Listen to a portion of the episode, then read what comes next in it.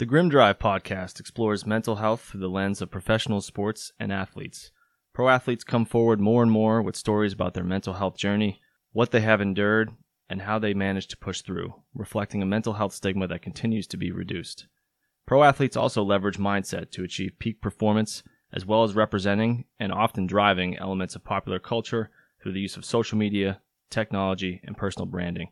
This places athletes front and center as role models for people of all ages, giving them a platform to reach many and deliver important information, including information about mental health.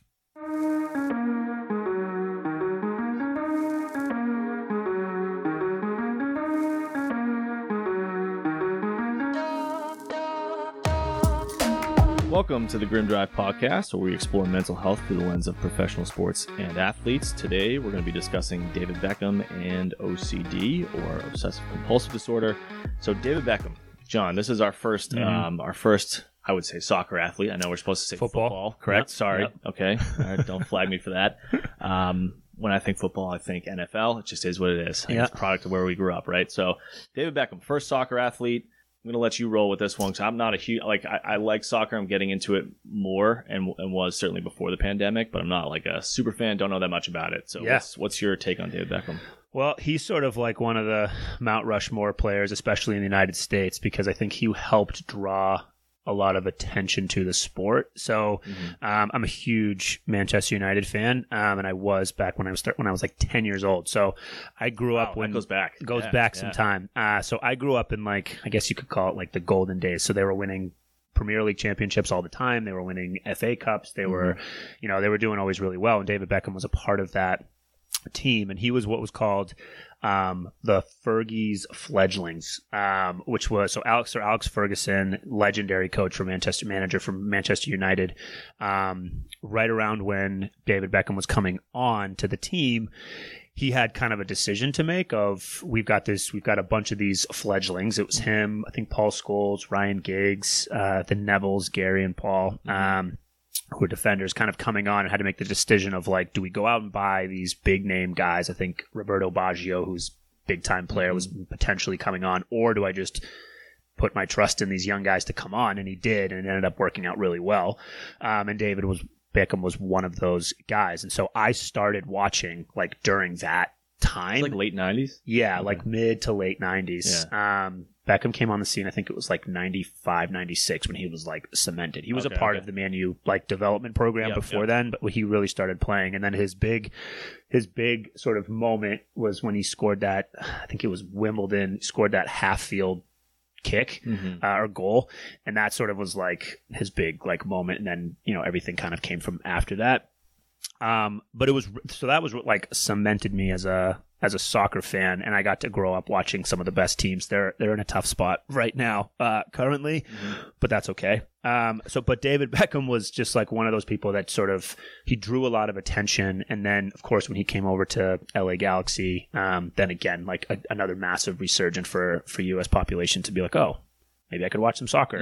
Um, and everybody knows who David Beckham is. He's one of those names out yeah, there that just yeah. like everybody knows who he is. And bend it like Beckham and that whole term, like it all kind of comes from him. So really excited to get into him. I really before doing before kind of talking about this subject didn't know that this was something that was going on for him. So I'm excited to kind of talk more about it um, and learn a little bit more. So Yeah, so he is. Um, a quick bio. He's an English prof- uh, former professional footballer, uh, current president and co-owner of Inter Miami CF, and co-owner of Salford City. What does CF stand for? Do we know? um, I'm not entirely sure. Not either. They always have weird acronyms and initials for like football clubs. FC is usually football club. Right, but I don't know what CF is. Okay. Um, well, it's Wikipedia, so it's not Yeah. always on. Maybe they reverse those two. Yeah. Um, so a couple interesting facts about David Beckham. He played, first played professionally in 1992 at the age of 17 for Manchester United. I think, like you said, that was maybe his initial. Mhm. Wasn't big then, left, No. and then maybe come back. Yep. Come back. Okay. Yep. Went on Um, loan and then yep. came back. Okay. He's married to Posh Spice, uh, also known as Victoria Beckham, uh, which and she nicknamed him Golden Balls, which has to be uh, this dude's soccer prowess. Uh, We're Yeah. just gonna leave it at that. Yep. Um, he's got four kids, and Elton John and Elizabeth Hurley are godfather and godmother to some of their kids. So um, It's pretty cool. yeah, pretty cool. he is half Jewish, which I didn't know. We always try to feature um, some kind of charitable organization that the player kind of supports. He's done a lot of work with a lot of different charities throughout the years. Um, very, very active in, in that uh, you know sector of his life in terms of trying to help and give back. UNICEF is the main one that he's helped quite a bit and for a long time. So we put a link to that in the show notes as well. And we're at, so David Beckham as a, as an athlete. I mean, we're talking about obsessive compulsive disorder or OCD. I know for him, um, you know, I think he initially mentioned struggling with this around 2006. So that's the earliest I kind of saw it. I mean, I think he he talks about how it started when he was a kid, uh, but that's the first like he came out and actually talked about it. And he's it's we don't like to speculate on on this podcast, obviously uh, for obvious reasons. We want to talk about things that we don't we can't diagnose people from a podcast studio or from reading things on the internet. Um, so we try to stick with people who have really talked openly about their mental health. This one's kind of in the middle because I think it's it's he he's never officially said he's been officially diagnosed. So, we, but at the same time, he has said I've got this disorder, which I think is different. I think for people, and we're going to get into this, for people who way too loosely throw around the term OCD, like I'm so OCD with this or I'm so OCD with that, mm-hmm. they say the acronym and they use it very flippantly. Whereas, you know, someone says if someone says I've got this disorder, I think that's a, lo- a little bit different. So I feel like it was enough for us to feel pretty confident confident in saying that he struggles with this. Yeah, good opportunity and an excuse to, to talk about it. Yeah, yeah, absolutely. Um, and it's interesting because you know I, I think in terms of the general population, from some of the data I saw, was like about two point three percent of the general population is affected by OCD. I've seen as low as one percent, so it's probably somewhere in the middle, one one percent to two point three percent. However, uh, this one study we found says that five point two percent of athletes actually struggle with this which makes kind of sense. I mean, I think to be, especially a professional athlete, I mean, you have to be diligent, you have to be focused, you may have to be obsessive about detail and things like that. So I, I can see how that might lend itself to Yep. struggling with that a little bit more. Yep. Um, there is a fine line between OCD and kind of perfectionism. So uh, I can see how that would uh, impact a lot of athletes. I know when we did the Ben Gordon episode, I know he's someone who has talked about uh, being diagnosed with bipolar. A lot of the stuff that he struggled with struck me. I mean, I've done a lot of work with OCD. Struck me as as uh, more than bipolar. Like there was maybe an obsessive or a compulsive component there. He never talked about that, so we didn't really get into it. Um, but so it does affect athletes, apparently, according to some studies, more than the general population.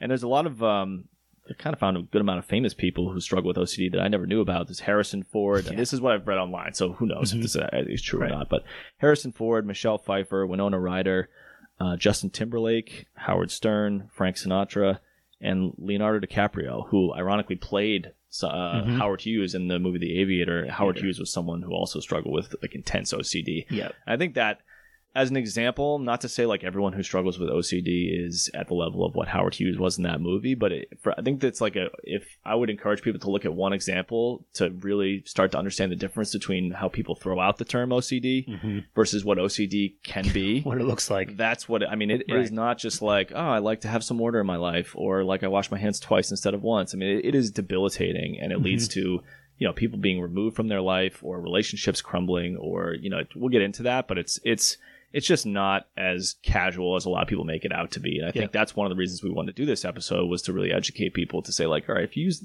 you know, be careful throwing around that term. I mean, like it's uh, similar to how we've discussed ADHD and even bipolar. Mm-hmm. You know, that that term is a real thing, and it's not often what people try to make it out to Right. be. Or depression. Like I'm so depressed. Right. Yes, yeah. There's a difference between sadness and clinical depression. Absolutely, yeah, another great Yeah. example. Yeah, so. Um, from what I've saw, you know, in terms of like his symptoms, so to speak, that he's discussed. I mean, he says he needs things to be in a straight line and uh, symmetrical.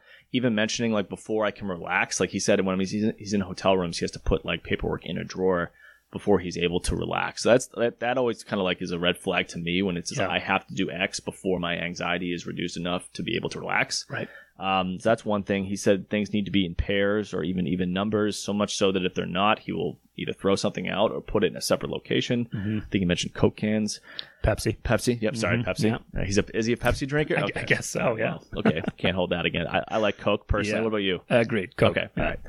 Um, everything has to match in the house, and he even I think it was him or his wife mentioned having three fridges.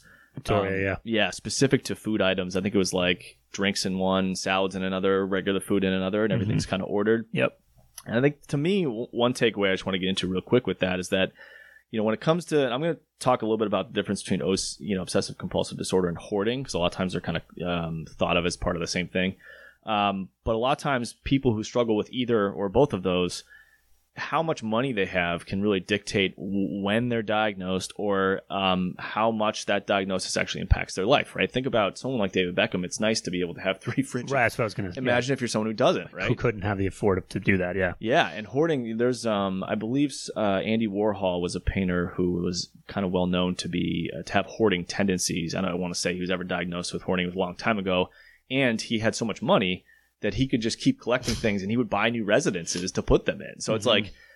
Technically, is that ever really harming his life? Probably not. So he might not actually get diagnosed with hoarding mm-hmm. because he had so much money that he could keep buying things and filling out space, Yeah. and it would never negatively impact his life because he had the financial means to do it. So this these are two conditions, you know, hoarding and OCD, where how much money you have really does actually make an impact in like either when you're diagnosed or how debilitating your life can become. Right. So, so he mentions um, that it started as a kid, um, which is very common. I think what we tend to see is that it, it, it can start anywhere from like seven to eleven years old, um, and there's a lot of things in that age, that eight, nine, ten range that that can be phases for for young people, and they most of the time grow out of it. Right? OCD is one. OCD tendencies is one of them.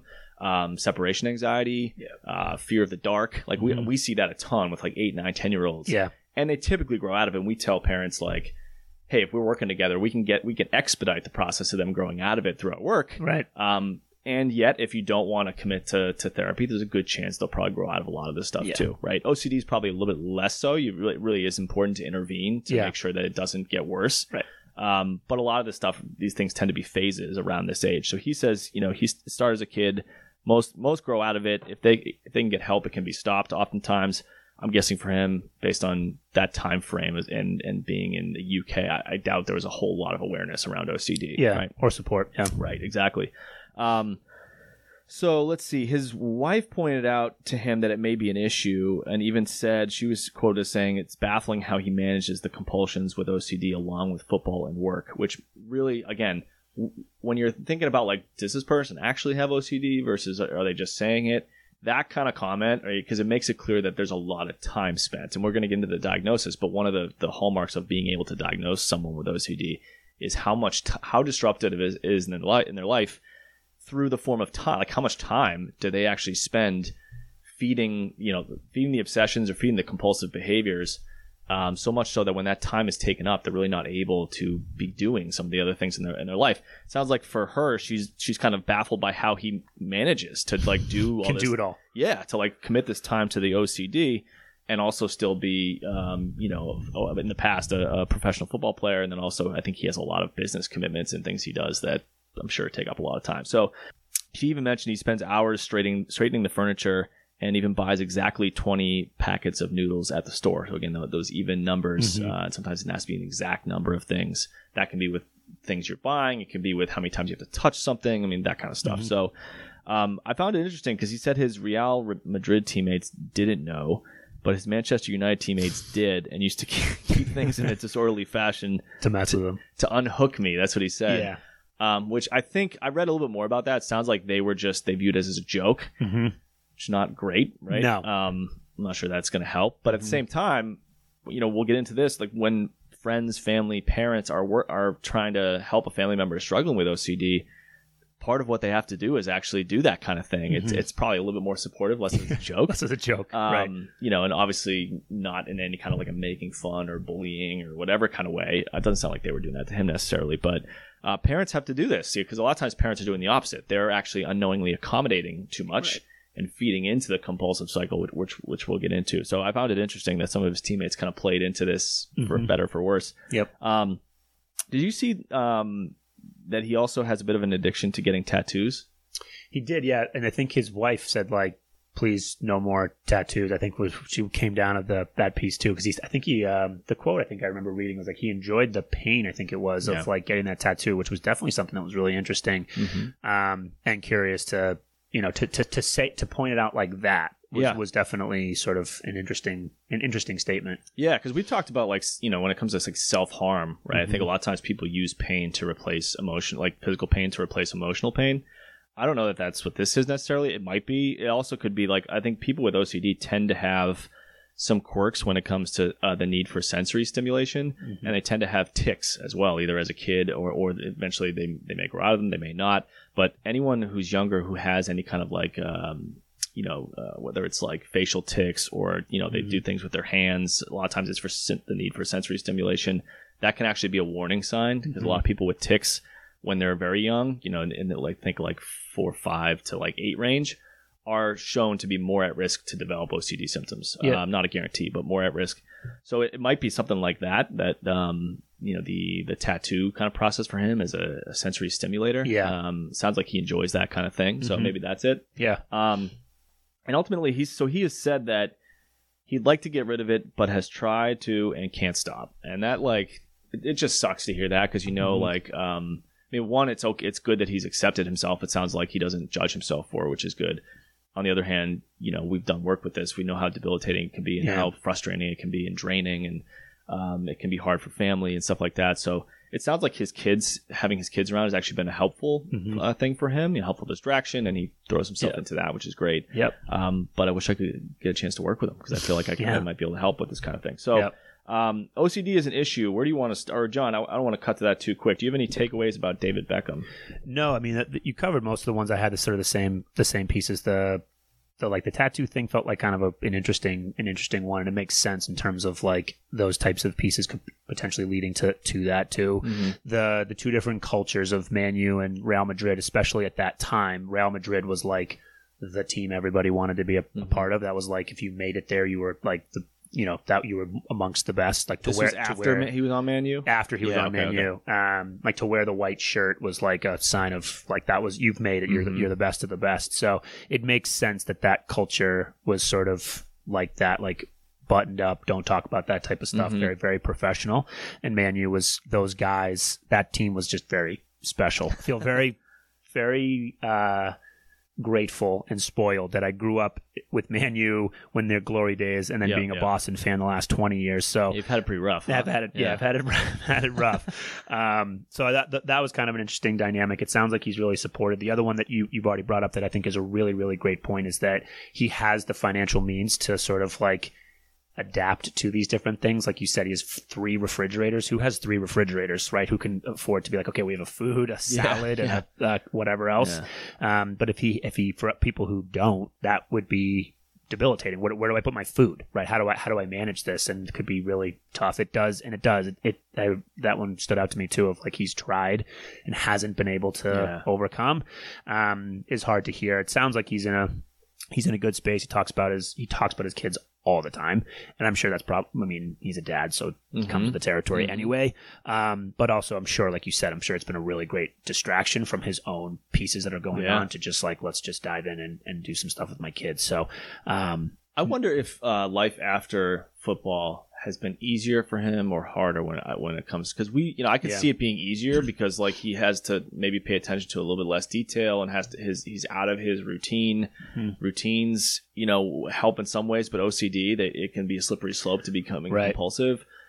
I could see it being easier for him. I could also see it being hard. I mean, we've talked about how when athletes retire and their main source of whether you know one one source of joy or consistency is gone, it can lead to them really struggling. I don't know. I would I would I would guess for this one it might be easier for him um, compared to other other mental health issues. I think would become harder after Yeah. uh, life after the sport. This one I think actually might be easier, but I don't know. Yeah, and I, I think it, it's hard to tell. And and again, and one of the things that stood out is like another example. We've talked about this with athletes in the past of like how their disorder could have potentially contributed to their success, Mhm. right? Like his hyper focus and vigilance on keeping things organized probably helped him to be Yeah. the success that he was. He's talked about his training regiments and his free kicks, especially. Uh, I think he still holds the record for Premier League free kicks. I think he had like 18 or something, Wow. something astronomical. Yeah. Um, and so he he's like he talks about that consistency in his training and how that really worked for him. So that sure, it's probably enabling the the potential OCD, Mhm. feeding into it, but it probably also helped to contribute him. So then you take that away as an outlet, and yeah, it's hard to it's hard to know is it easier, harder, but you know with family and things like that it probably makes it easier but that just stood out to me as like another another example of how like what he was struggling with could in fact have contributed to his success Yeah. but now that it's not there how does it impact his life Yeah, yeah. so Yeah, it'd be interesting to hear him talk about that Mm-hmm. more now since he's re- when did he retire? 2013. Yeah, I think something around Been there. that long? Yeah, I felt like that was two seconds ago. I know. Yeah, yeah, uh, days fly by. So yeah. OCD as an issue, uh, or you know, as a mental health topic, as a diagnosis, I think it's something we're going to get into now, more from like the clinical side, or for like you know, uh, for people to understand what that is um, a little bit more. Where do you want to start with that? I just have, you know, you've done a ton of work with with OCD um, specifically, and so I, I think it'd be really helpful. I've got just a couple of questions because I think uh, like for that come up a lot, and you've sort of already alluded to it that OCD is sort of like one of those flippant comments that we always kind of make, right? Mhm. Like, oh, I'm so OCD because I had to turn the light off twice, or you know, whatever it is, and so. Um, I'm curious to kind of learn and, and to hear and just sort of ask of like it's definitely it's overused it's misused so what is it right if you were if you were to sort of to for our listeners who sort of maybe like well maybe i do that sometimes am i just using it flippantly or is it Mhm. something that i need to maybe get a little bit more like what what is it what Yeah. would be helpful for for listeners to know No, it's a great question. I mean, like, I think so. First, maybe I'll touch on like just how a lot of when it comes to like mental health topics, a lot of things are like on a spectrum, right? And it's like we, a lot of us maybe share little elements, ten percent of that spectrum, twenty percent, twenty seven percent, mm-hmm. and then maybe diagnostically, like in terms of diagnosing someone with OCD or another mental health issue. Maybe they, you know, if you try to get, come up with a number, maybe they got to be at the 70% level, or if you're trying to look at it from a zero to 100 spectrum. So often we're all, and this is where like we've talked a lot about mental health, mental fitness, mental illness, and how things are on a continuum. We all struggle with different things in life. So it's rarely ever either or, right? Like either someone has OCD or they don't. Um, I mean, we have to diagnose that. So there's got to be a line where we kind of go to where we feel confident that they do have that for the purpose of thinking like, how do we work with this problem? But in reality, I think people are on a spectrum when it comes to these types of things. Hoarding is similar, right? Like some people may have minor hoarding tendencies, doesn't mean they're a hoarder, right? Some people may have sadness, doesn't mean they're depressed, right? So I think mm-hmm. if you look at zero to 10, I mean, a lot of people may have like, may fall at like 9% or 19% or something like that when it comes to some minor tendencies, some compuls- compulsive ish behaviors, things like mm-hmm. that. They like the, the need for routine, or I think we all kind of benefit from some of those things. The difference is once it gets past a certain level, you know, 15% of that is not the same as 70 or wherever we think the line is with OCD. And so I think when people, a person actually has uh, OCD or obsessive compulsive disorder, they've passed that line where it's not just like, you know, they prefer things a certain way or um, they latch on to certain thoughts and can't get them out of their head from time to time. It's like, it's constantly like all, you know, most of the day, every day, impacting them in some kind of way. And so I think OCD in general, like it's an anxious disorder. It's in the anxiety category. It's a little bit different. Um, I think in terms of trying to differentiate between anxiety, like generalized anxiety versus OCD, I think the main thing I look at is, and I look for when I'm trying to diagnose, is the nature of their fears, right? I think with, with general anxiety, people are anxious and worried about certain things that may happen in their life but they're very much rooted a little bit more in reality in terms of like the um, the specific subject of their fear, right? Not necessarily how much they fear it. I think a- anxiety usually is going to a level that's like not necessary based on what's happening in real life, right? I think that's why people struggle with it. But the topic, right, the subject of their fear is much more based in reality. For instance, if someone has a test the next day and they're super anxious about it and it's like debilitating, okay, that's still a problem, right? They're they have a they may have generalized anxiety disorder. However, the subject of their anxiety, a test, is a real thing that's going to happen the next day. right With OCD, it's different. The subject are things that really aren't based in reality as much. They're they're much more out there, and they're much more things that like a typical person is not going to even concern themselves with, like good versus evil, right? Or um, trying to think of another thing like uh, harm coming coming in the form of like um, you know something random happening like if if you step on a crack right like your mother's gonna get killed next Right. the later that day like that stuff that like it's not it's not in the same category as taking a test the next day right that's actually Mm-hmm. going to happen if you step on a crack like most people are going to not form the connection between stepping Right. on that crack and something actually happening to a family Sure. member so the topic of the fear is much more irrational i guess you would say Mm-hmm. um, not to label them as irrational but that's just how the mind works sometimes people with ocd their fears are very much irrational in, in, in terms of the direction they go in Yeah, I think that's a really important distinction because I think a lot of times OCD is not diagnosed and anxiety is. Yeah. Right. Yep. And it's and it's you know we'll we'll get into because they are can be- anxious. Right. Exactly. Yeah, yeah. Present, the, the the presentation is anxious, so Correct. it's like oh yeah you're anxious, right? Yep. It's like well let's actually get to the root of what what is causing that anxiety. And to your point, like that's why you got to really be getting into those thoughts because you're right. It's more like irrational, like you said. The example of like if I don't step on this crack, or if I step on this crack, someone someone I love is going to die. Yeah, yeah. Um, so that that's a that's a really helpful piece to kind of um, to, to to distinguish because I think that those, like you said, it is an anxiety disorder under that category, but it's not. The treatment is different. So, It is, yeah. um, what causes it? That's a great question. I don't think we really know yet. Um, I don't think there is like a simple answer. I mean, I think it Mm-hmm. can be, um, you know, anywhere from like uh, a normal developmental phase that people go through, which we talked about. It can be hereditary, biological. Um, it can be something that you go through for a combination of those reasons. But then, if certain things do or don't happen right on the heels of that age when you start to develop it, it can make it stick and get worse versus just fade away. And and so I don't think we really know yet. I think it's a very complicated um, you know, neurological kind of process uh, that some people are affected by and other people aren't. Um, and so I, th- I don't think it's just one thing, and I don't think we, we really know yet. I think that's where you know we've discussed this before, but with a lot of mental health situations, we just don't we don't know yet. We don't have the the research on how the brain works uh, to really pin down exactly which sections are imp- uh, you know really affect this or cause it. Even if we did, I don't think it's necessarily just um, you know just biological in that sense. I think a lot of it is environment, and a lot of it is like it can be modeled behavior. If you have a parent with OCD, you're much more likely to develop it. Um, it can be, you know, uh, we're, we're going to get into this, but it can be like the cycle of OCD in terms of uh, just negative behavioral reinforcement. I think when people get into that OCD cycle, they start doing certain behaviors that reinforce the anxiety unknowingly. So in the moment, it makes them feel better, but they have unknowingly actually made things worse. So that's that's all about like uh, you know you think about nature versus nurture. That's like a self nurturing thing that makes the problem worse. Right. So that has nothing to do with the origins of it, but is it cer- it's certainly going to keep it around or make it worse. So I think it's a very complicated thing, as complicated as some of the mental health topics that we discuss get, in my opinion. Yeah, well, you, that, that that sort of perfectly ties in. I mean, you, t- you brought up like the OCD cycle, and it's certainly something that we talk about when we're addressing it. But for our listeners who have no idea what that is, could you just help explain what that what that means and sort of how to address that?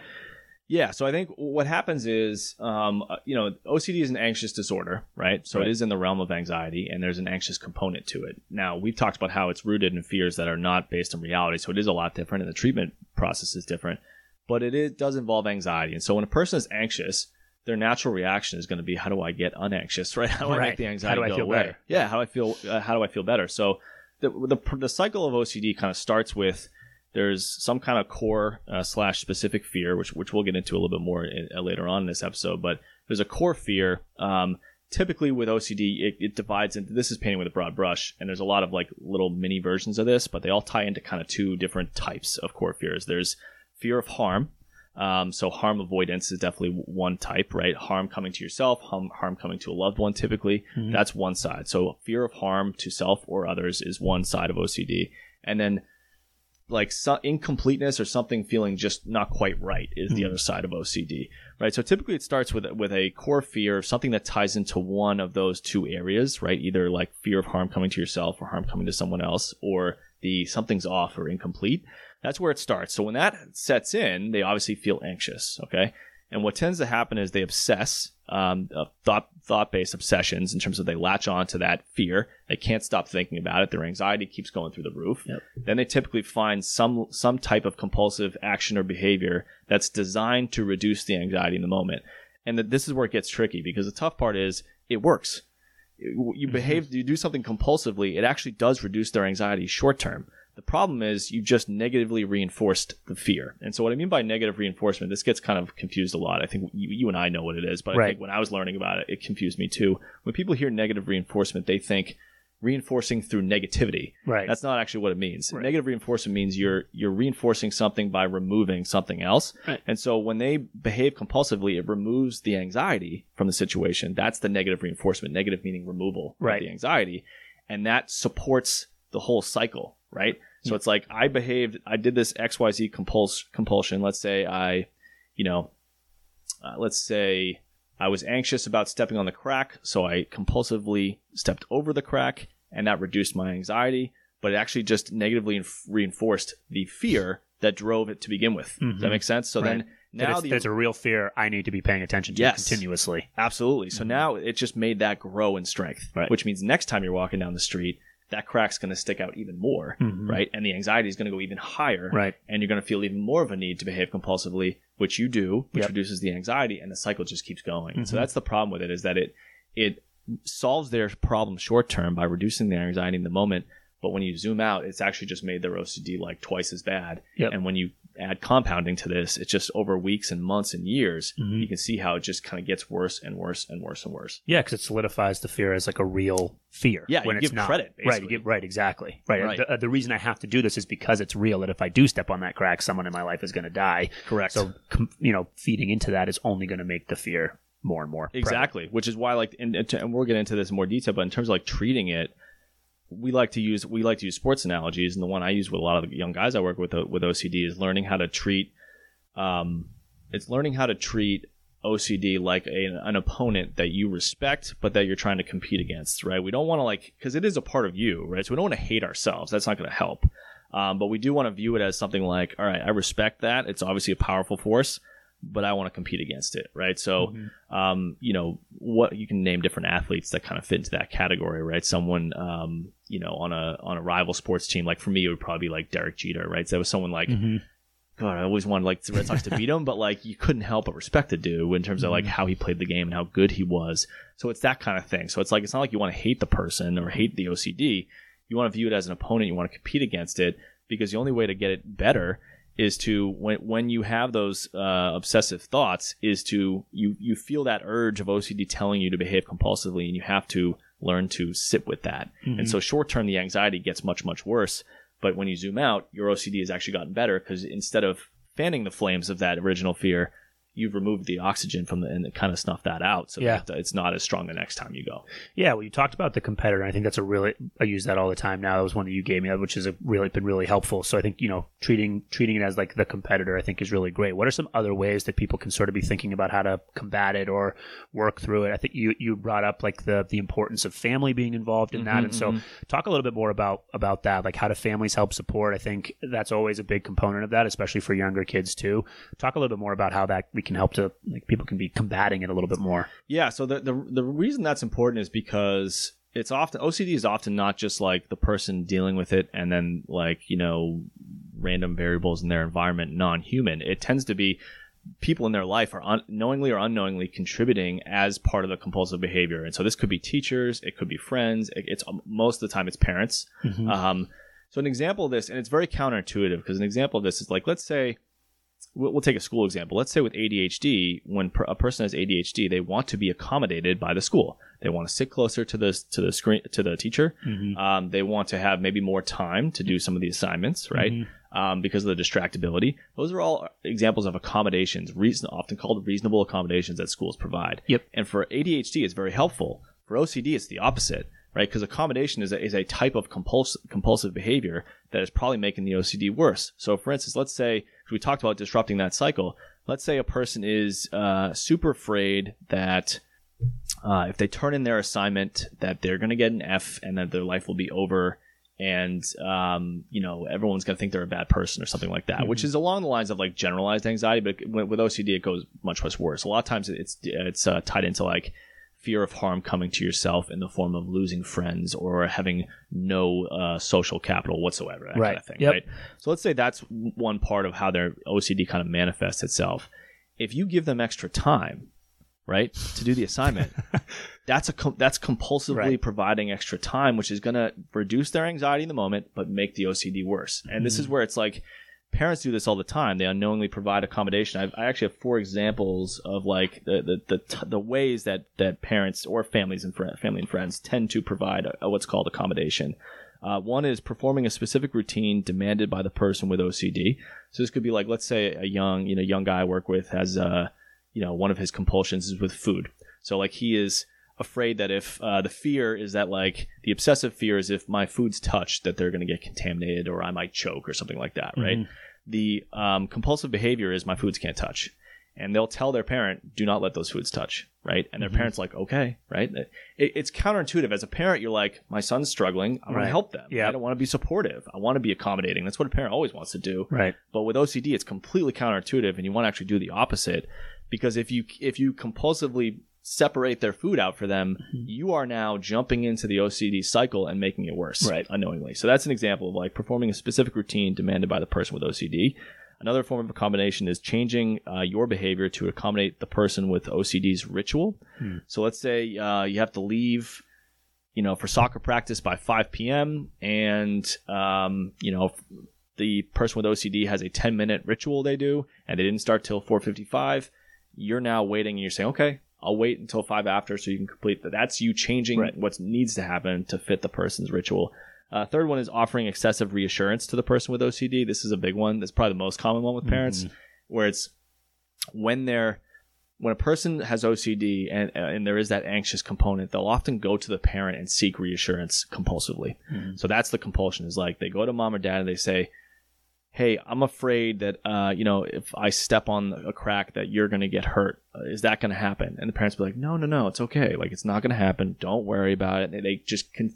That is a normal parent thing to do Mhm. when you love your kid but it makes the OCD worse. And so in those situations, what I tell parents is, and this gets repetitive, and it's, I wish there was a better solution, but they almost have to.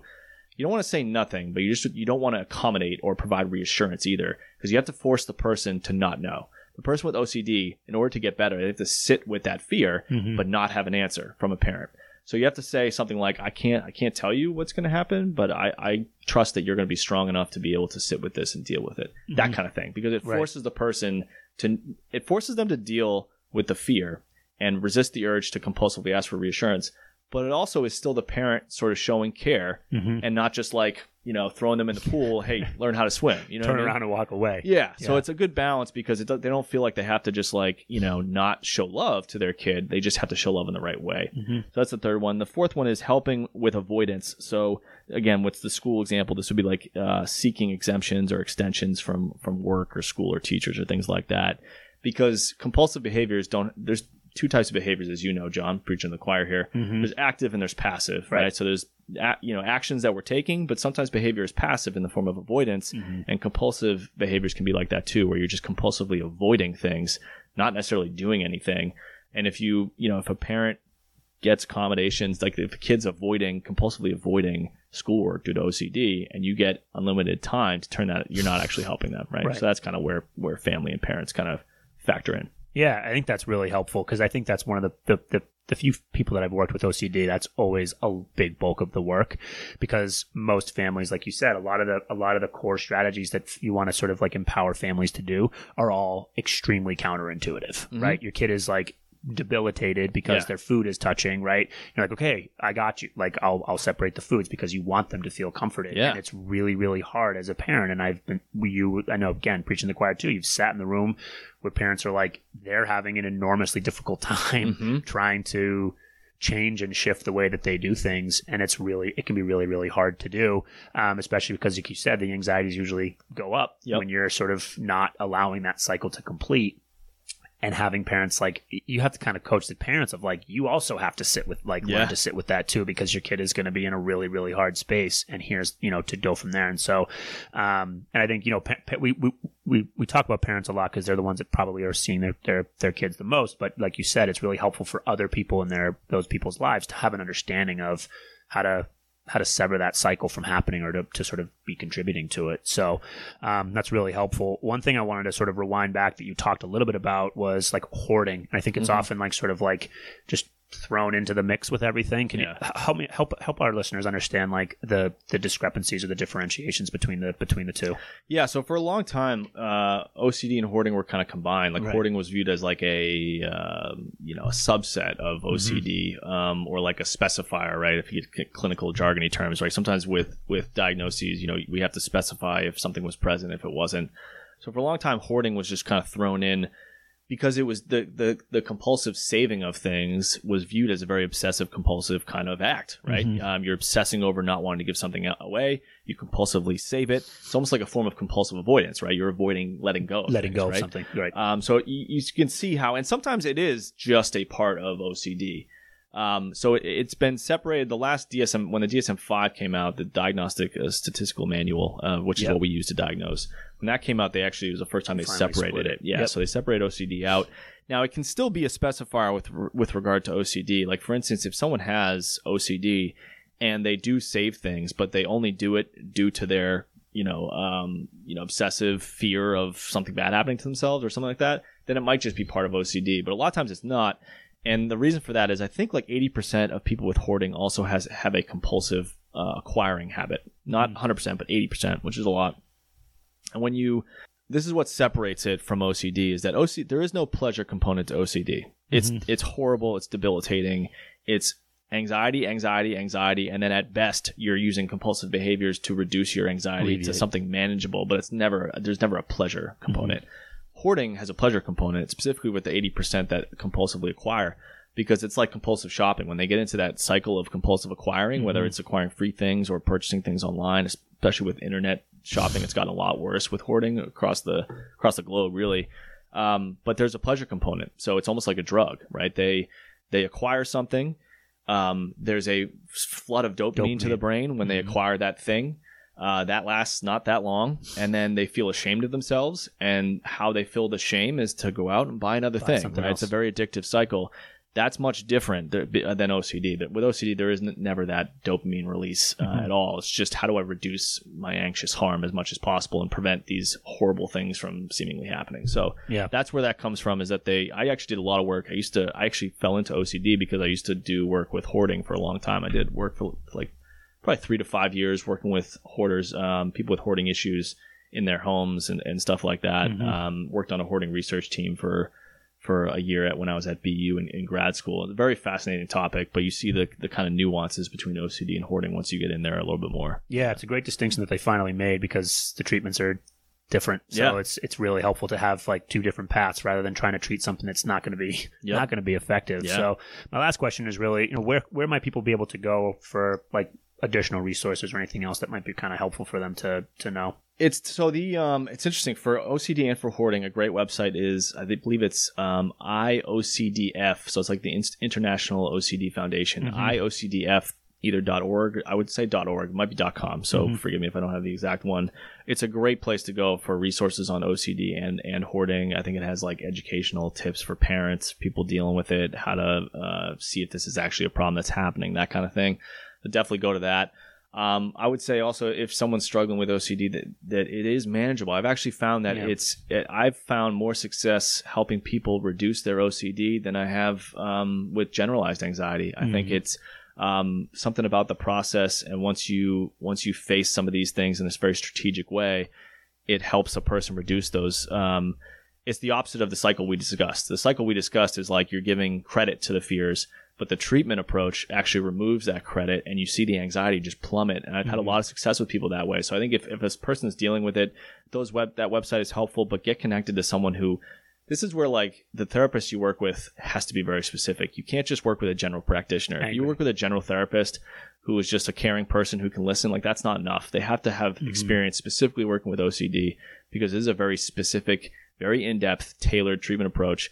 Um, it's a combination of cognitive behavioral therapy, which is a little bit of it. I wouldn't even say the majority of it. The majority of it is what's called ex- uh, ERP, which is exposure and response prevention training, yeah. and that's where in th- in um, in sessions, what we'll do is you start to I'm gonna get a little jargony here. The, the jargony term for it is you create a topography, and basically another word for a map. But basically, you're mapping out the different core fears that a person has, the specific fear that ties into it, and then how, how what that ranks for them subjectively, like one to ten, right? So a core fear would be like, let's say a person says, um, you know, this is I'll give you a good example. Like let's let's say I usually start with their compulsive behaviors because it makes it easier to find out what's going on. Mm-hmm. So let's say their compulsive behavior is like they separate food, okay?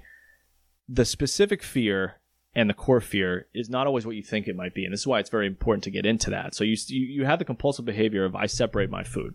And then you say sort of all right, what are you afraid is going to happen there, right? And they might say um, typically it's like, well, if I don't separate my food, um, you know, the foods will touch and they'll contaminate and something will happen to me. So like that's the core fear is harm to self. Mm-hmm. Uh, the specific fear is contamination. Right. A lot of times it could be something different. It's like, well, if my foods touch, I might choke on it. Mhm. right? So then that's core fear, still harm to self, but specific fear is choking, not contamination, right? So Right. you have to like kind of delineate those out, and then they might they might um, rank that as like a four out of 10, 10 being the worst.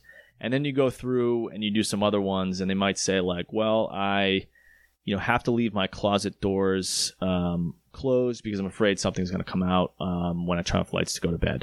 And you might say, okay, like, so you're afraid something's going to come out and they're going to attack you, and they might like, no, I'm afraid they're going to come out and go attack my mother, Mhm. right? So that might be like fear of harm to others. Yep. Spe- that's the core fear. Specific fear is, you know, they're going to come attack Something's my mom, coming out, right? right. And that might be a nine, right? And so you see how we get these nines and fours and sevens and twos, and we di- you divide them up by core fears, so you kind of group things, and it's easier to see if you have them grouped by like core fears. So you, you also get a feeling for like which core fears are the worst for them, so you Mhm. really understand how it impacts their life, and you create what's called a hierarchy. So you order them from easiest to hardest, and so the ones and twos we're going to start with those Mhm. and the nines and tens those those go at the end because those are the hardest for them to let go of and if you go to the nines too quick it's like you know how we've talked about the um, zone of proximal development a Yeah. lot where when you're tw- you're trying to grow as a person or learn something if you're 20% out of your comfort zone that's the best because you're pushing yourself to grow but not too much to the point where you're just going to fall on your face Yep. and not too little to the point where you're not going to make any progress. This is like that right? If you with a person's exposure hierarchy if they have one through nine run through tens you start with 10 you're just asking too much of them Yeah. right? You start with the ones they master the ones through exposure therapy. So you're setting up exposures uh, in, in- intentionally setting them up. It's not impulsive. You plan these things out where they they are forced to set up the scenario that they typically compulsively do things to or avoid and you have them actually sit with that with that un- discomfort that anxiety and they're able to sit um, if they can't do it for enti- in its entirety like let's say it would typically take 15 minutes if they can't do the full 15 minutes you start with a minute you start with five minutes right, gradually exposing Gradually. them they master that, then you move on to the twos and the threes and the fours, and you eventually through treatment you go all the way down to the nines and the tens. The nines and the tens are typically pretty tough. A lot of times we do what's called like a hierarchy within a hi- within a hierarchy. So if a, a ten is like, let's say, a person doesn't can't take their chain off because uh, the chain is they're superstitious about it, and if they don't have it on, something's going to happen to them, right? Mhm. That it might be like at first you're going to take your chain off, but hold it in your hand, right? Mhm. then it might be you take your chain off inside your house because that's easier for you than having your chain off when you're outside the house, right? Right. So that's like all within that one item of chain compulsively needing to be worn, but you have like 10 or more. Sometimes you have like 15 steps within a thing. Right. And it really does work. You get people to gradually expose themselves to this. They start to realize, like, oh my God, like my anxiety is actually reducing Mhm. after the first couple weeks, even though in the moment it's much worse. And they have Mhm. to sit with that. Right. Outside the moment gets better. Yeah. Yeah. It's great. So that's basically the, the, the course of treatment. You kind of create that hierarchy and you systematically kind of work your way through.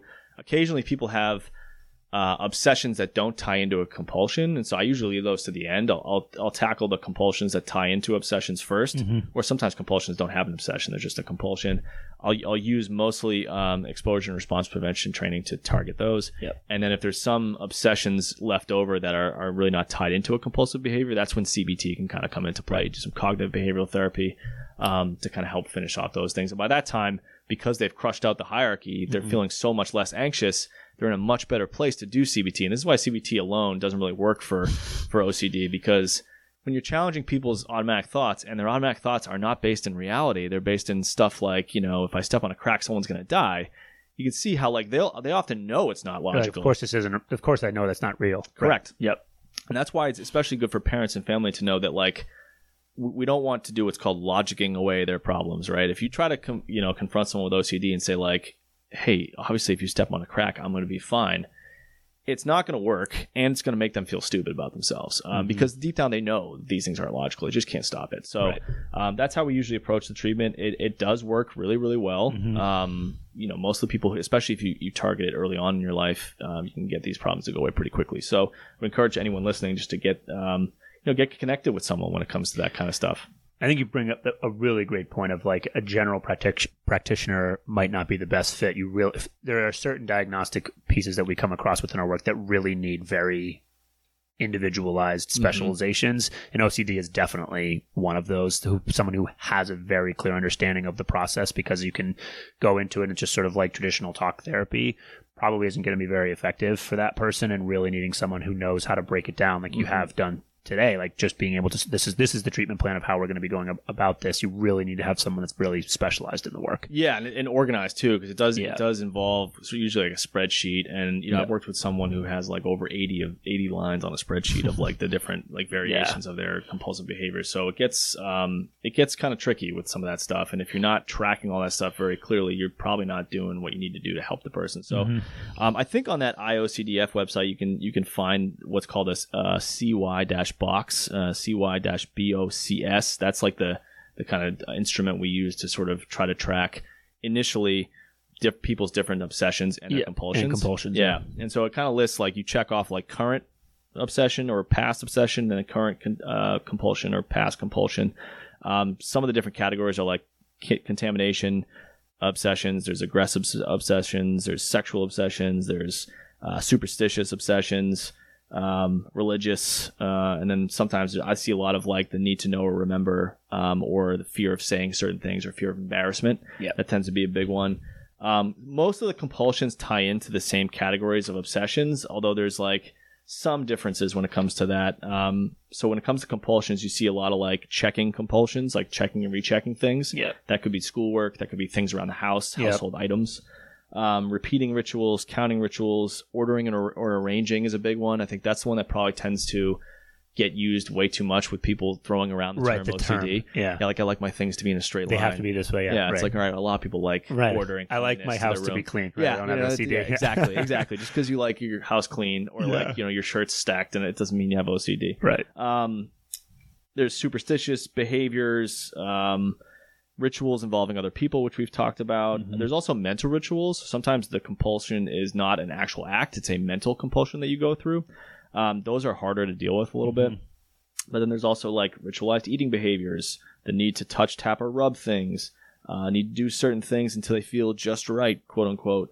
Um, and then also sometimes you see things like um, hair pulling or skin picking. So hair pulling is called trichotillomania. Yep. Skin pu- uh, picking is called excoriation, I think. Mhm. So you sometimes you see that kind of stuff overlap because we talked about how like the sen- sensory overlap stuff tends that you tend to see that with people with OCD. Mhm. So I would just encourage people to, you know, go check this stuff out on their website because it is helpful to kind of see the different categories, and it does make more sense for people when you see how many different things there are. Mhm. Um, because just because someone has some obsessive thoughts or some minor compulsive behaviors doesn't mean they have Yep. OCD. Usually, it's like what we look for is is it taking up an hour or more of your day when it comes to the time spent with these obsessions or the time behaving certain things, uh, doing certain things in a compulsive manner.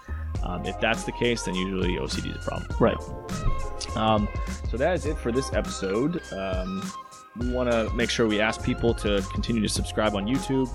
We did get to 100. I don't know what we're at now. Have you checked? I think we're at like 110 or something I like thought, that. yeah, last I saw it was 107, but maybe Okay, it went, okay, up, maybe yeah. up a little bit. Um, yeah. So we're happy about that, but obviously we want people to continue to, to subscribe on YouTube if possible. Uh, all the helpful links that we talked about today will be in the show notes and on our website at grimdrive.com. I want to thank everyone for listening for this discussion about David Beckham and OCD, and we'll be back next week to talk about Tiger Woods.